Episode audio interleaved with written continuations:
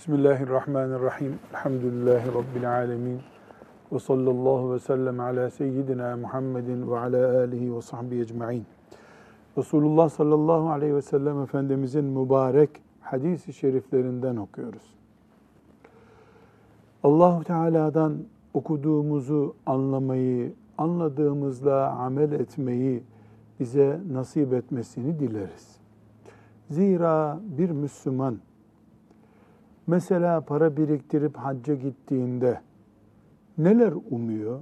Allah'ın hidayetini, sevabı, cennette de Peygamber aleyhisselamla buluşmayı, Müslümanlığını takviye etmeyi bunları umuyor. Medine'ye ziyarete gidiyor. Bu heyecanla Medine'de duruyor, geri geliyor. Esasen Resulullah sallallahu aleyhi ve sellemin bir hadisi şerifi ile insanın hayatta buluşması da böyle bir buluşmadır. Biz Peygamber sallallahu aleyhi ve sellemin fani bedenine tapınıyor değiliz. Onun getirdiği Kur'an'dır hedefimiz. Onun ağzından çıkan mübarek sözlerdir hedefimiz.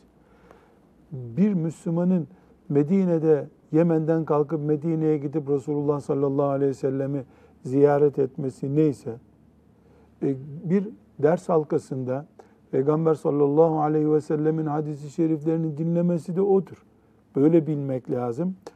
Allahu Teala'dan nasıl Medine'ye gidip ziyaret eden Ya Rabbi bana muhakkak feyizli, bereketli bir ziyaret nasip et diye beklenti içerisinde oluyor, dua ediyor. Aynı şekilde Müslümanın bir hadisi şerif halkasına oturduğunda Riyazu Salihin mesela dinlediğinde filan hadisi şerif okunuyor diye kulağına bir ses geldiğinde de tıpkı Resulullah sallallahu aleyhi ve sellem Efendimiz'i sağlığında dinliyor gibi ciddi olmak, istifade etmeye çalışmak diye bir gayesi ve hedefi olmalıdır. Bu hadisler peygamberdir sallallahu aleyhi ve sellem. Hadis o demektir. Bu zevk ve bu kaliteyi yakaladığında mümin biiznillahü teala imanını artırır, amelini artırır, ihlasını artırır. Ama hadis-i şerifleri la teşbih ve la temsil haber bülteni dinler gibi dinleyen birisi hiç istifade edemez. İşte o arada bir heyecanlı cümle geçerse vay be der o kadar. O vay beyle gider o hadisi şerif. Allah'tan tekrar ve tekrar niyaz ederiz ki dinlediğimiz her ayet, dinlediğimiz her hadisi şerif imanımızı takviye eden, amelimizi çoğaltan, ihlasımızı güçlendiren bir kaynak olur diye niyaz ederiz. Şimdi bir hadis-i şerif okuyacağız. Bu hadis-i şerif herhangi bir söz gibi Peygamber sallallahu aleyhi ve sellemin herhangi bir sözü gibi bizi işin aslına davet edecek feyizli, bereketli bir hadis-i şeriftir. Şimdi hadis-i şerifin mealini dikkatlice dinleyelim. Gündemi yoğun bir hadis-i şerif. Sonra e, hadisin ne anlattığını da inşallah anlamaya çalışacağız. Hafız Efendi buyur dinleyelim. Cabir radıyallahu anh şöyle dedi. Resulullah sallallahu aleyhi ve sellem hutbe irad ettiği zaman gözleri kızarır, sesi yükselir. Düşman sabah ve akşam üzerinize hücum edecek, kendinizi koruyun diye ordusunu uyaran kumandan gibi öfkesi artar ve şehadet parmağıyla orta parmağını bir araya getirerek benimle kıyametin arası şu iki parmağın arası kadar yaklaştığı sırada ben peygamber olarak gönderildim derdi. Sonra da sözlerine şöyle devam ederdi. Bundan sonra söyleyeceğim şudur ki sözün en hayırlısı Allah'ın kitabıdır. Yolların en hayırlısı Muhammed sallallahu aleyhi ve sellemin yoludur. İşlerin en kötüsü sonradan ortaya çıkarılmış olan bid'atlerdir. Her bid'at dalalettir, sapıklıktır. Sonra da şöyle buyurdu. Ben her mümine kendi nefsinden daha ileriyim, daha üstünüm. Bir kimse ölürken mal bırakırsa o mal kendi yakınlarına aittir. Fakat borç veya yetimler bırakırsa O borç bana aittir. Yetimlere bakmak da benim görevimdir. Sallallahu aleyhi ve sellem. Bu hadis-i şerif İmam Müslim'in sahihinde geçiyor. İbn Mace'de de var. Sahih bir hadis-i şerif. Ne demek sahih bir hadis-i şerif? Ben burada kendi elimi bakıp gördüğümde inandığım gibi Resulullah sallallahu aleyhi ve sellem bunu buyurmuştur diye inanıyor ve rahat ediyorum. Sahih hadis bu demektir. Cabir radıyallahu anh bu hadisi şerifi rivayet ederken bize epey bir bilgi de aktarıyor. Birincisi bir hadisi şerifte neler görüyoruz? Bir, ashab-ı kiram Allah onlardan razı olsun. Resulullah sallallahu aleyhi ve sellem Efendimizin nefeslerini bile takip ediyorlar. Ne buyuruyor? Konuşurken, hutbe irad ederken, hutbe irad etmek demek, konuşma yapmak demek. Konuşurken gözlerinin renginin değiştiğini, gözlerinin kızardığını, ses tonunun yükseldiğini bize haber veriyor. Sonra parmağıyla işaret ediyordu diyor. Şu şekilde işaret yapmış. Resulullah sallallahu aleyhi ve sellem Efendimiz bir konuşma yaparken beden dilini de kullanmış. Hem mübarek ağzıyla konuşmuş, hem beden diliyle konuşmuş. Sessiz sedasız böyle rutin bir okuyuş değil, ses tonunu yükselttiği olmuş. Sinirlendiği olmuş. Karşısındakilerin pozisyonuna göre, algılama durumlarına göre, konunun ağırlığına ve hafifliğine göre şekil almış sallallahu aleyhi ve sellem Efendimizin konuşması. Bunları da sahabi bize böyle bir film izlemiş insan şeklinde anlayacağımız kadar bariz bir şekilde anlıyor. Bu birinci konu bu hadisi şerifte. Allah onlardan razı olsun. Ashab-ı kiram sanki biz onlara sormuşuz. Sesi yükselmiş miydi? Dudak hareketleri nasıldı? El hareketi yapmış mıydı? Dermişiz gibi ayrıntı getiriyor. Bu paragrafı bir daha okuyalım Hafız Salih. Cabir radıyallahu anh'ın bu anlatış tarzını bir daha okuyalım. Resulullah sallallahu aleyhi ve sellem hutbe irad ettiği zaman Ne demek hutbe irad ettiği? Konuşma yaptı demek. gözleri kızarır, Gözleri kızarıyor. sesi yükselir. Yüksek sesle konuşuyor. Düşman sabah ve akşam üzerinize hücum edecek, kendinizi koruyun diye ordusunu uyaran kumandan gibi öfkesi Yani- artar. Kumandan askerlere nasıl böyle hücum talimatı veriyor? Siperlere yatın diyor. Bir askerler dizildiği zaman belki bayan kardeşlerimiz bunu anlamakta zorluk çekiyorlardır ama e, sizin gibi askerlik yapanlar anlıyordur. E, mesela komutan geldiğinde e, gençler sipere yatın isterseniz demiyor herhalde. Herkes sipere diye talimat veriyor. Ayağa kalk diyor. Askerlik bunu gerektirir. Şimdi Cabir radıyallahu anh ne diyor? Sanki akşam sabah böyle düşman geliyor diye teyakkuz halinde olan bir ordunun komutanı nasıl konuşursa öyle heyecanlı konuşurdu diyor. Sallallahu aleyhi ve sellem Efendimiz için. Şimdi burada iki özellik var. Birincisi Peygamber sallallahu aleyhi ve sellemin bu tavrı.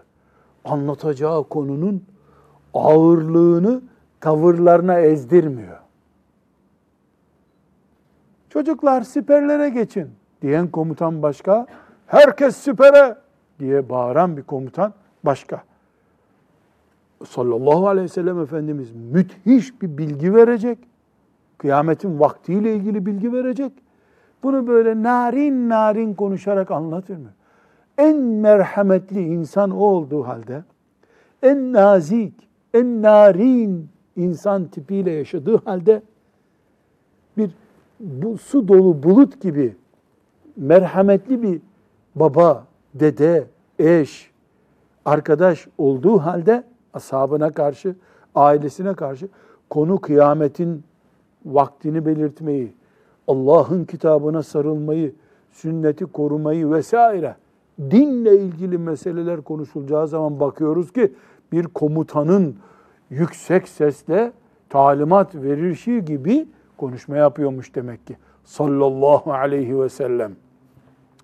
Bu birinci paragrafın ilk maddesi. Bu ikincisine Cabir radıyallahu anh'tan Allah razı olsun anlatırken o sahneyi filmle bize aktarıyor gibi aktarıyor. Buradan hocalara ders çıkıyor değil mi? Konunun yüksek ses gerektirdiği yerde o yüksek sesi kullanacaksın. Yani seni dinleyenler, Peygamber aleyhisselamdan da daha medeni, daha narin olacak hali yok hocanın. İster talebeye ders veren hoca olsun, ister camide hutbe okuyan hoca olsun. Yani bir A4 kağıdını dolduracak kadar yaklaşık 500 karakterlik bir hutbeyi okuyan bir hoca efendinin ilk satırdan son satıra kadar aynı yüksek ses tonuyla okuması ne kadar sünnete aykırı bir şey bak. Sünnete aykırı bu. Ayet okuyorsun, kendi sözünü okuyorsun, hepsi aynı ton. Resulullah dedi ki diyorsun sallallahu aleyhi ve sellem, hadi sallallahu aleyhi ve sellem dedin diyeceksin mecburen hele hutbede, haydi haydi diyeceksin. Şimdi e, Resulullah diyorsun, yani e, köyde Hacı Ahmet dedi ki, der gibi olmaz. Resulullah sallallahu aleyhi ve sellem demek başka. Resulullah sallallahu aleyhi ve sellem dedi ki demek başka. Yani Peygamber sallallahu aleyhi ve sellem Efendimiz bir meclise girdiğindeki şahsi ağırlığı onun ismi anıldığında isminin anılış tarzında da olmalı değil mi hocam? Heh. Cabir radıyallahu anh bunu tekit ediyor işte. Sesi yükselirdi diyor. Ve bu sesi yükselişine ne kadar güzel bir örnek veriyor. Teyakkuzda düşman saldırısı bekleyen ordunun komutanının hassasiyeti vardı onda diyor. Ses ayarı, el hareketleri, parmaklarını kullanıyor. Bütünüyle elini gösteriyor yeri geldiğinde. Göz kapakları üzerinde Resulullah sallallahu aleyhi ve sellemin heyecanlı olduğu anlaşılıyor. Bu da Peygamber sallallahu aleyhi ve sellemin sünnetlerinden bir sünnet. Sünnet ne demek? Peygamber sallallahu aleyhi ve sellemin bize peygamber olarak kendisini gösterdiği şekil demek. Aleyhissalatü vesselam. Biz mesela övlenin sünneti var diyoruz. Farzdan önce dört rekat sünneti yani Peygamber sallallahu aleyhi ve sellemin yaptığı iş demek. Misvak kullanmak sünnet diyoruz. Peygamberce demek bu. Aleyhissalatü vesselam. Sağ ayakla camiye girilir. Yani peygamber öyle yapardı demek. Bir hutbe iradı. Yani konuşma yapılırken Müslümanlara dinle ilgili bir konuşma yapılırken geçmişten bir hikaye anlatılıyorsa bir ses tonu olur. Cehennem, kıyamet, Allah'ın ceza vermesi, akıbet, Firavun, Nemrut, Karun gibi şeyler anlatılırken bambaşka olur. Cennette hurilerle ilgili bir şey konuşulurken de kaba bir sesle huriler seni bekliyor denmez mesela. Orada da hurilerin narinliğine uygun bir ses tonu. Yani buna ses fonetiğini Peygamber sallallahu aleyhi ve sellemin kullanması mı diyeceksin? İnsan psikolojisi mi diyeceksin? Hitabet teknolojisi mi diyeceksin? Eğitim pedagojisi mi diyeceksin? Hangi ismi verirsen ver. İşte Resulullah sallallahu aleyhi ve sellem ashabının şahitliğiyle bunların hepsini yapıyordu. Sallallahu aleyhi ve sellem. Bu mantıkla Hafız Salih bir kere daha okuyalım. Hem Cabir radıyallahu anh'ın şefaatine nail oluruz inşallah kıyamet günü. Hem bir kendimize ders çıkarırız. Hadis-i şerif okurken de hadis-i şerif okurken de, tefsir dersi okurken de, ilim meclisinde de nasıl konuşulacağını tıpkı namazı kimden öğrendiysek konuşma tarzını da ondan öğrenmiş oluruz. Sallallahu aleyhi ve sellem. Cabir radıyallahu anh şöyle dedi. Resulullah sallallahu aleyhi ve sellem hutbe irad ettiği zaman gözleri kızarır, sesi yükselir. Düşman sabah ve akşam üzerinize hücum edecek, kendinizi koruyunuz diye ordusunu uyaran kumandan gibi öfkesi artar ve şehadet parmağıyla orta parmağını bir araya Şu getirerek şekilde. Şehadet parmağı bu. Yani bu beş parmağımız var. Bu şehadet parmağı, orta parmak da bu. Bu ikisini bir araya getirip şu şekilde yapmış. Bu şekilde. Evet, böyle yapması ne demek? Yani bu ikisinin yakınlığını gösterecek. Böyle bakın ne kadar yakın duruyor bunlar diyecek. Bu ikisinin yakınlığını göstermek için yaptığı bir hareket bu Efendimiz sallallahu aleyhi ve sellemin. Yani kıyamet vakti çok yaklaştı. Benimle kıyametin kopması arasında bu kadar vakit kaldı diye bir belagatlı anlatım olacak. Evet. Benimle kıyametin arası şu iki parmağın arası kadar yaklaştığı sırada ben peygamber olarak gönderildim dedi. Sonra sözlerine şöyle devam etti. Demek ki bu hadisi şerifin ikinci konusu Peygamber sallallahu aleyhi ve sellem Efendimizin peygamber olarak gönderdiği zamanla kıyametin kopacağı zaman arasında bu kadar vakit kalmış. Bu bu kadar vakit bir santim bilemedim büyük parmak olursa insanda 2-3 santim olur herhalde. Aradaki boşluk. Peki bu 2 santim diyelim burayı. Bu 2 santim zaman dilimi olarak ne kadara tekabül ediyor? Bin sene mi? Beş bin sene mi? Ölçek diye bir şey var haritalarda. Bir metrelik bir haritada ölçekte diyor ki bu bir bölü şu kadardır diyor. Yani buradan bir santimi aldın mı haritada şu kadar ki bir santimlik mesafe toprağın kendisinde şu kadar kilometre karedir dikkat et diyor. Ve böylece sen haritayı hiç şaşmadan izleyebiliyorsun. E peki Peygamber sallallahu aleyhi ve sellemin böyle yapması rakamsal bir şey göstermek için midir? Hayır. Resulullah sallallahu aleyhi ve sellem hadis-i şeriflerinde ve bize getirdiği Kur'an-ı Kerim'de kıyametin zamanı ile ilgili hiçbir bilgi vermemiştir. Dolayısıyla kıyamete şu kadar vakit kalmıştır diyen yalan konuşuyordur. Yüzde yüz yalandır. Jeologların yani coğrafya ile, yer bilimiyle uğraşan bilim adamlarının böyle bir rakamı var mıdır? Onların da yoktur. Ama çıksa deseler ki mesela dünyanın 280 senesi kaldı. Biz bunu İsrailiyat gibi kabul ederiz. Ne doğrularız ne yalanlarız. Neden? Bu dinle ilgili bir konu değil. Belki gerçekten 280 sene kalmıştır misal. Belki daha fazladır, belki daha azdır. Bu Allah'ın gizlediği bir bilgidir. Bu gizli bilgiyi Peygamber sallallahu aleyhi ve sellem de açmadı, açamazdı zaten. Allah da feyyâne mursaha feyyâne mursaha değil mi? Nereden bileceksin sen onu?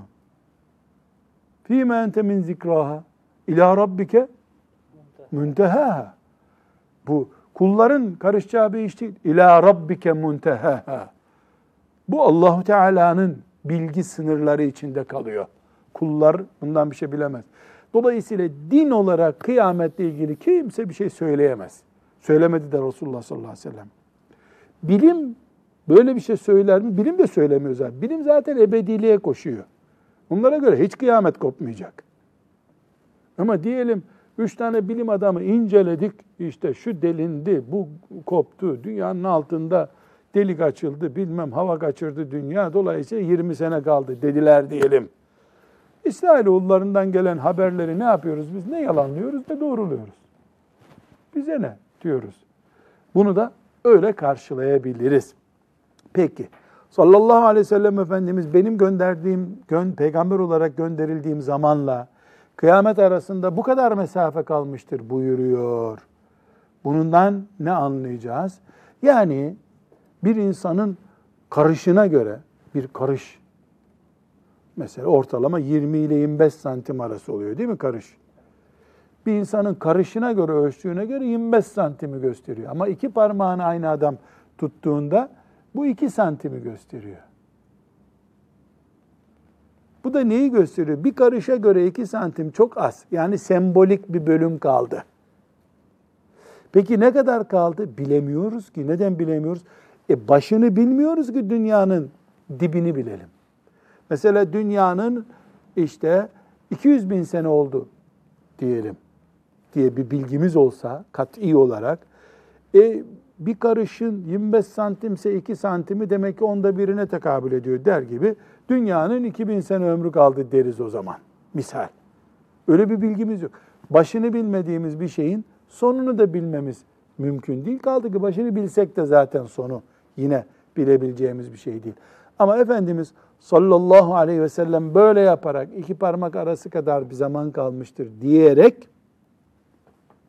bizi kıyamet vaktinin çok yaklaştığına inandırmak istediğini anlıyoruz. Bu yaklaştırmayı illa bir rakam olarak anlayabilir miyiz? Yaklaşık olarak anlayabiliriz. Neden? Çünkü sallallahu aleyhi ve sellem Efendimiz bir ikindi vakti hani böyle akşama bir saat kala filan e, bir ağacın üstünden güneşe baktığında sanki böyle ağaç o, o güneş o ağacın üstünde duruyormuş gibi zannedersin. Böyle artık güneş yere doğru çömelmeye başladı. Akşama bir saat kaldı denir. Öyle bir vakitte ashabıyla konuşurken buyurmuş ki e, bu güneşin batmasına ne kadar vakit kaldıysa dünyanın ömründen de o kadar kaldı. Şimdi günü 24 saat kabul edelim. Değil mi? 24 saatte Efendimiz sallallahu aleyhi ve sellem e, ikindiden sonraki 1-2 saatlik limiti bu kadar kaldı diyor. Demek ki dünyanın 24 saatinden 22 saati gitti. Yaklaşık rakamlar konuşuyoruz. 22 saati gitti. Bir iki saati kaldı. Tabi o iki binli rakamlar mıdır artık Allah bilir. Onun da 1400 senesi gitti. Geriye ne kaldı? Allah bilir. Belki son 10 dakikası kaldı. Belki 5000 sene daha kaldı. Feyyâne mursaha. Fîmâ ente min zikraha. İlâ rabbike muntehaha. Her şeyi Allah biliyor. Ama biz kıyametin çok ötelerde olmadığını iman ederek anlıyoruz. Sallallahu aleyhi ve sellem Efendimiz de ufkumuzu açıyor. Efendimiz aleyhissalatu vesselam iki parmağını bu şekilde tutarak bu işareti yapmasından biz bunu anlamış oluyoruz. Evet, sonra bu kıyamet uyarısını yaptıktan sonra bir konu söyleyecek şimdi. İnsan zanneder ki mesela bu kadar heyecanlı konuşuyormuş. Cabir radıyallahu anh'ten anladık. Bayağı heyecanlı konuşuyormuş. Ve göz kapakçıkları kızarmış. Ses tonunu bir ordu kumandanı gibi yükseltmiş.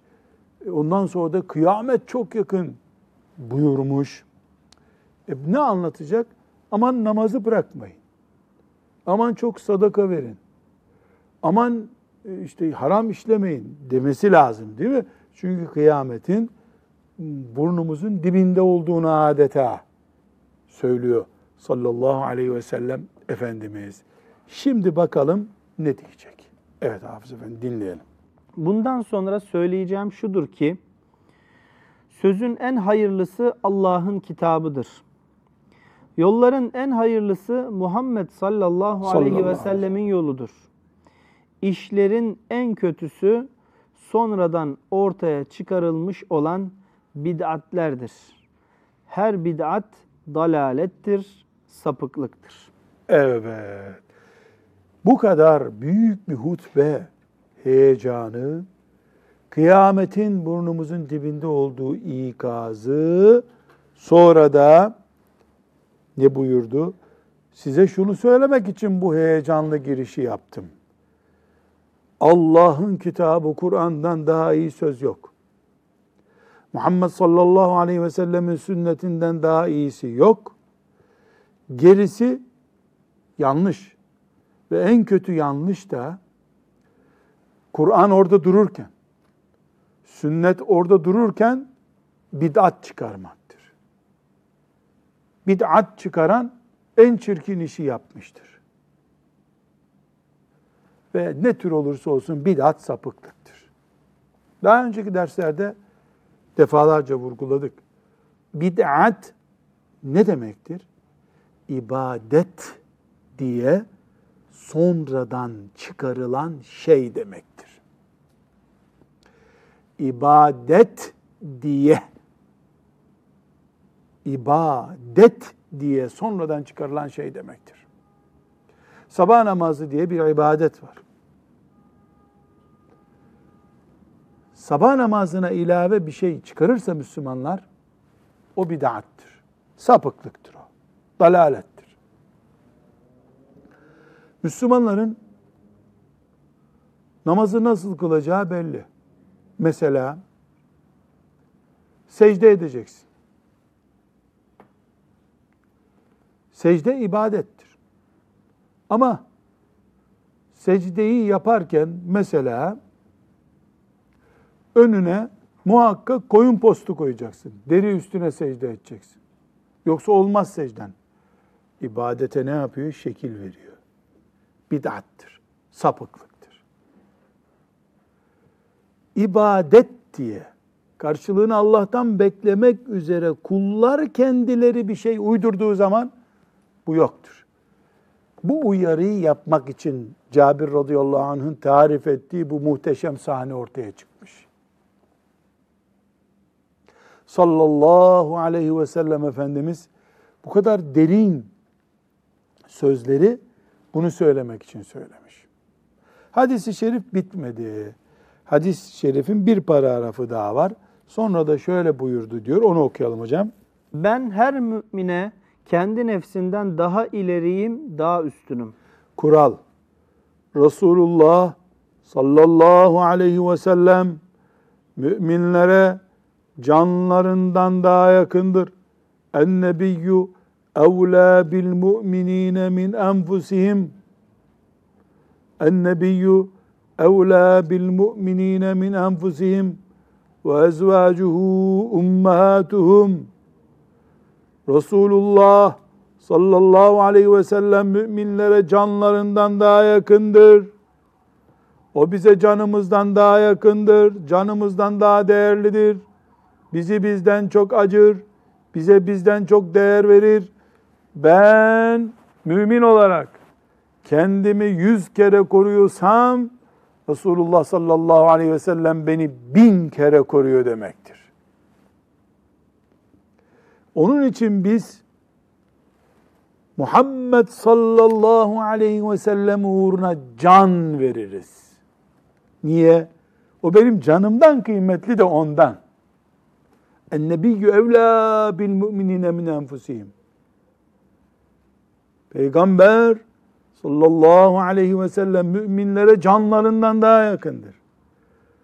Can 100 puan ediyorsa Resulullah bin puan eder sallallahu aleyhi ve sellem. Onun için hiç tereddüt etmeden ashab-ı kiram sana anam da babam da canım da feda olsun ya Resulallah dediler. Samimi bir şekilde tabi.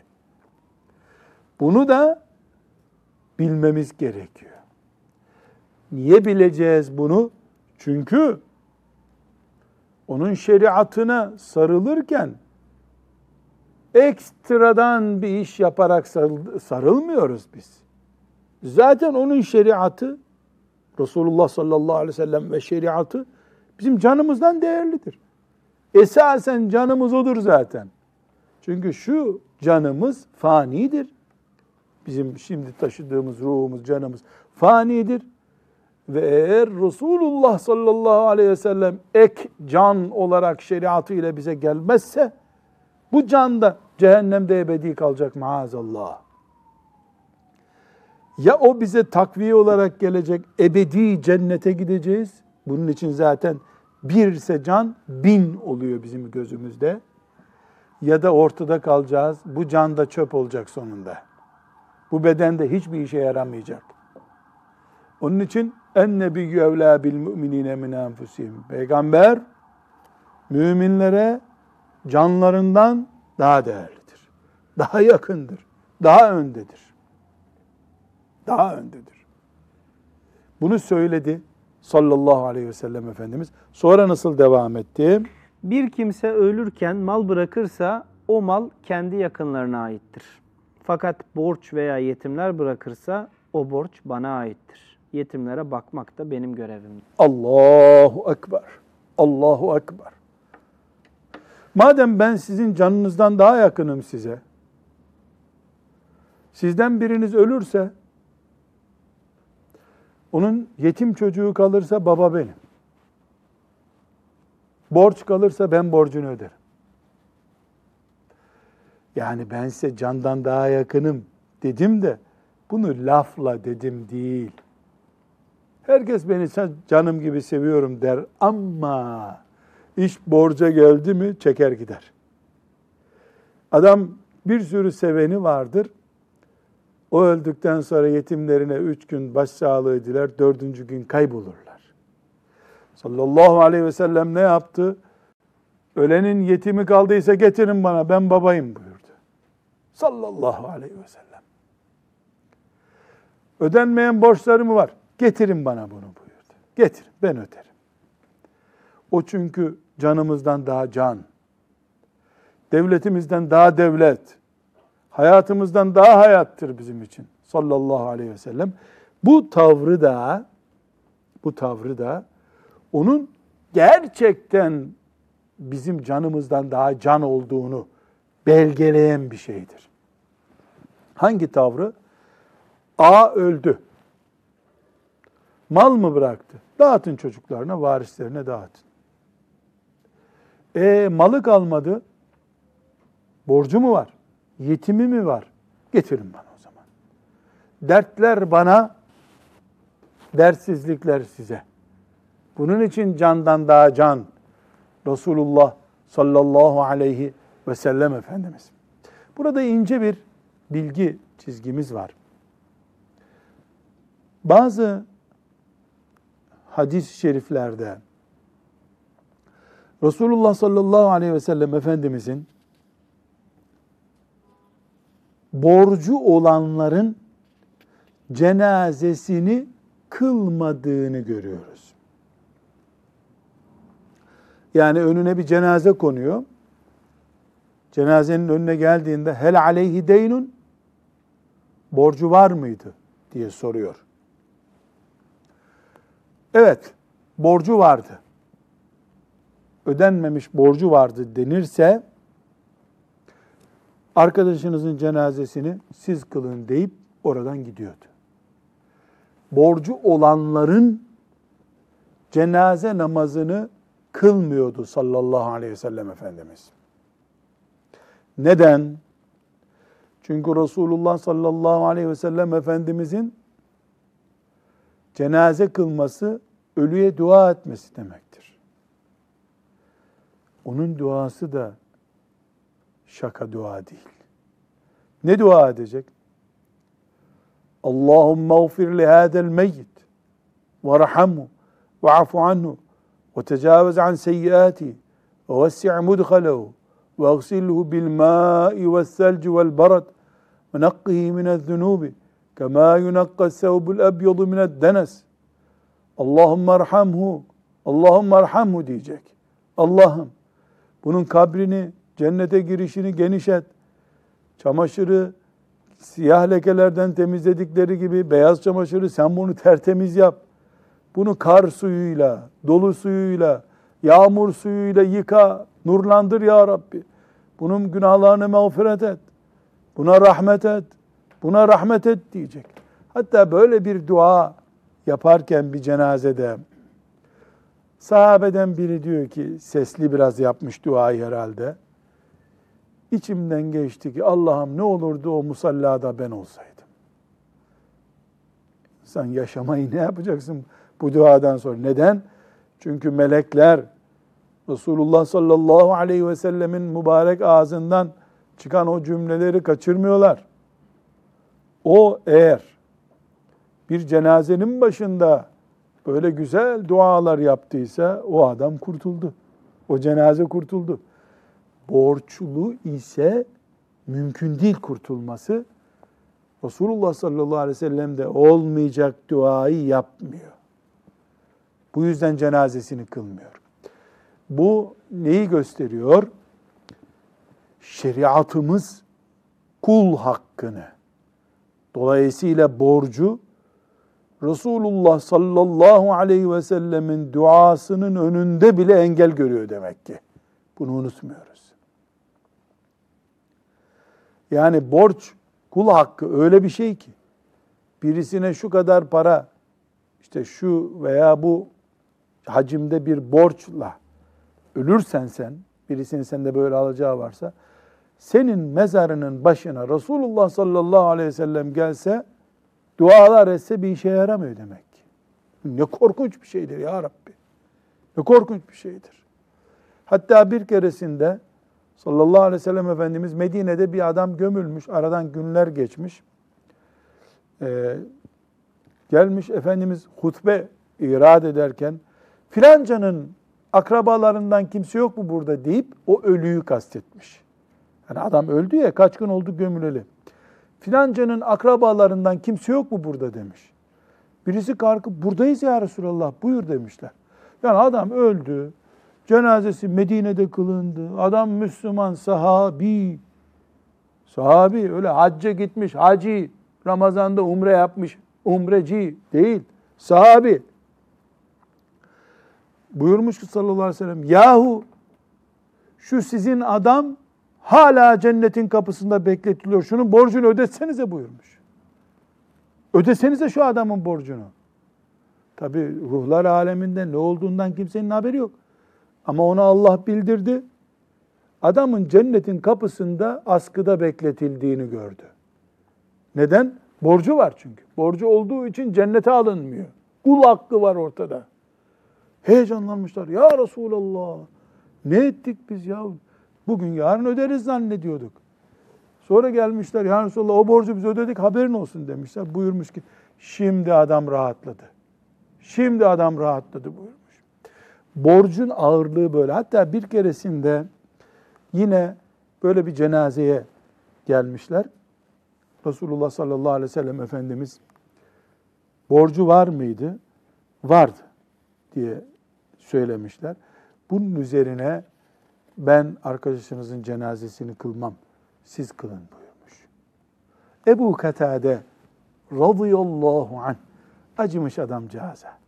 Yani bir cenazenin başından kalkıp giderse Resulullah sallallahu aleyhi ve sellem o adam yandı kıyamet günü ya. Yandı gitti yani en azından o feyzi kaybettiği için yandı. Ebu Katade acımış ya Resulallah sallallahu aleyhi ve sellem. Ne olursun gitme o borcu ben ödüyorum, üstleniyorum, üzerime alıyorum demiş. O zaman kılarım deyip cenazesini kılmış sallallahu aleyhi ve sellem Efendimiz. Yani bu hadisi şerif hepimize borç ne demektir bunu öğretmeli. Öyle 120 ay borçlara girmek akıllı Müslümanın işi değil demek ki. Müslüman e, ağır zaruret olmadıkça borca girmemeli. Borca giriyorsa da çok rahat o borcunu karşılayacak varlığı olduğu için borca girmeli. Yani zengin borca girmeli. Fakir borca girmemeli. Çünkü zengin borca girse de yani ödeyemediği zaman filan arsasını verip filanca arabasını verip üç defa o borcu katlayacak durumda olan borca girsin. Ama öbür türlü akıllılık değil borca girmek. Burada bu hadisi şerif, mübarek hadisi şerif bitmeden bir hüküm daha hatırlamamızda fayda var. Bir Müslüman öldüğü zaman onun cenazesi yıkanır, kefenlenir, gömülür. Ondan sonra ilk iş borçlarını ödemektir onun. İlk iş borçlar. Mevlüt okutmak değildir. Ayeti Celile'nin Nisa suresinde ap açık emri nedir? Nasıl ayetçi yusikumullahu fi evladikümde sen ayeti düşün Hafız Efendi. İlk emri allah Teala'nın borçlardır. Sonra vasiyeti varsa ve vasiyete yetecek para bıraktıysa vasiyettir, uygulanır. Ondan sonra mirasa geçilir. Mevlüt okutmak, hatim okutmak, sonra sonra sonra sonraki işler onlar. Borcu ödenmemiş bir adama nasıl Müslümanlar hatim okutacaklar da fayda edecek? Kur'an'ın emri çok açık. Hatim okutun demiyor Kur'an-ı Kerim. 70 kuruş borcunu öde, 70 bin kelime-i tevhid bir dahaki zamana kalsın. Borç, borç. Kur'an borç diyor. Önce borçlar. Vasiyet ve vasiyet içinde mal bıraktıysa. Benim için her şehire Sultanahmet kadar bir cami yaptırın. E 1 lira bıraktın mı? Yok. Ne vasiyeti be? Böyle vasiyet olmaz. Bıraktığın malın üçte biri kadar vasiyet yapabilirsin. Gerisini de varisler paylaşacaklar. Ondan sonra vicdani ve ahlaki diğer görevler aile büyüğüne, anneye, babaya kimse yapılır. Ama mümin insan bu şekilde defnedilir. İşte Efendimiz sallallahu aleyhi ve sellem ne buyuruyor? Diğer şekilde yani bu sisteme göre e, mal bırakmadığı vesaire uygulanamadığı ne yapacağız o Müslümanı? Onu bana getirin. Gariplerin babası benim diyor. Ve sallallahu ve sellem ala seyyidina Muhammed ve ala alihi ve sahbihi ecma'in velhamdülillahi rabbil alemin.